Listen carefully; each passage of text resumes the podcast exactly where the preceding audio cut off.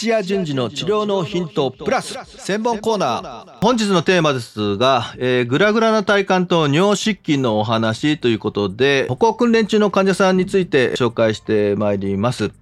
患者さんとしてね、あの尿失禁の方、扱ってる方は当たり前だよっていう感じのお話になってきますけども、運動器系を扱ってる方とか、まあ、開業されてる方とかは、えー、こういったこともあるよっていうので、えー、ちょっとあの知っておいた方がいい情報だと思いますので、えー、よろしくお願いします。はい、実はね、そういった、あの紹介する私が、えー、その尿失禁の情報があ分からなくて、えー、もう1ヶ月以上歩行訓練をしてたんですけども、その患者さん、え、結構重度なね、股関節の関節症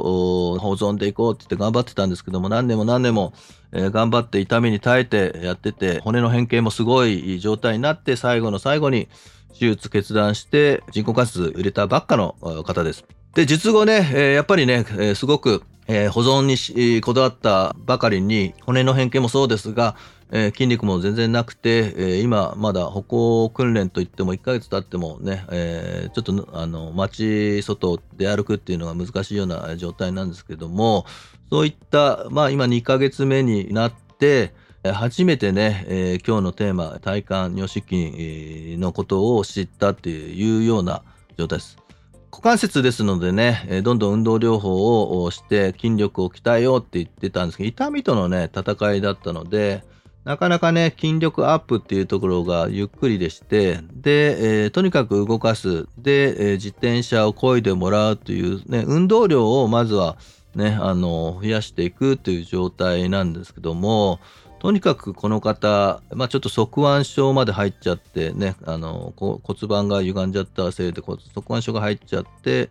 まあ、施術もしたり運動療法もあのしながら一進一退なんです。通常ですとねもう手術のダメージが終わって、ね、3週あるいは5週2ヶ月終わる頃になるともうだんだんだんだん慣れてきてで筋トレをの効果が出てくると体幹がグラグラしないんですがいつまでたってもグラグラするんですよね。でまあいろんなところにね膝が痛い足首が痛い肩が痛いっていう方だったのでえ痛いところ痛いところ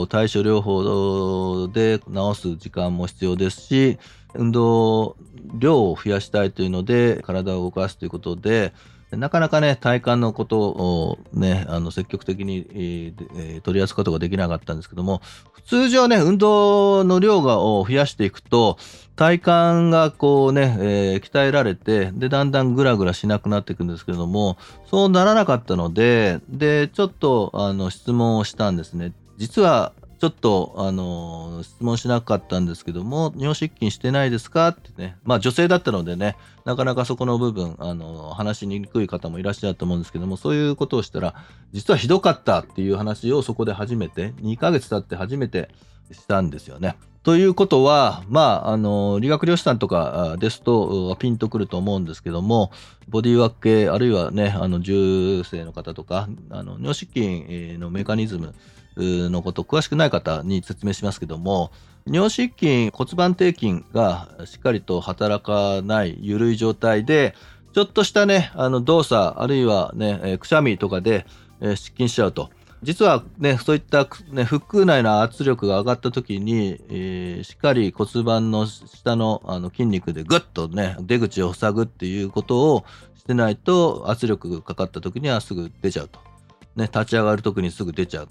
そういったような状態ですので体幹との相関がすごいあるんですよね。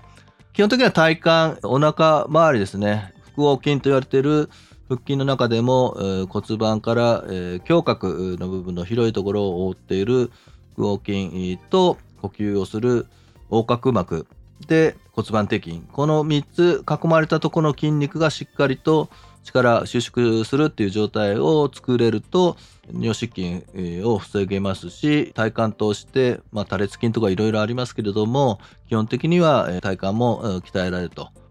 いうふうになってきます。じゃあ私がこれからすべきことは、まあ、姫トレなんて言って今、えー、流行りになっていますけども尿失禁する時に、まあ、骨盤底筋を使って尿が漏れないようなトレーニングをする、えー、イコールも体幹トレーニングスタートになりますのでそういったものあるいはね風船を使ったりとかしながら腹腔内の圧力を上げてみたりとかいわゆる多裂筋を鍛えていく腹横筋を鍛えていくっていうそこのスタートだけちょっと違いますけれどもこれから体幹を鍛えていくというステップとしてはそういうふうな形で負荷の低いところから取り組み出すということをスタートしてまいります。まあそういった形で2ヶ月間ちょっと尿失禁に対して私ちょっとフォローできなかったですけども尿失禁というねちょっとあの本人悩んでたないあのことが分かりましたので体幹を鍛えるとともに尿失禁、えー、アプローチしていきたいと思いますが皆さんもね早期でねそういったなんか体幹グラグラしてるなって言った場合もう遠慮せずにね我々専門家ですから女性であったとしてもお話ちょっとあの投げかけてね全然違うというのであれば一番いいですし、えー、結構女性まあ男性よりも女性が多いんですけども女性のうち3分の2だったかな結構な数字、えー、尿失禁経験ありますあるあるいは3分の1だったかなあの尿失禁、えー、どうし悩んでますっていう方すごい多いですのではい。ぜひね、そこの部分、情報漏れしないように質問して発見、努めてみてください。はい。今日も以上になります。いってらっしゃい。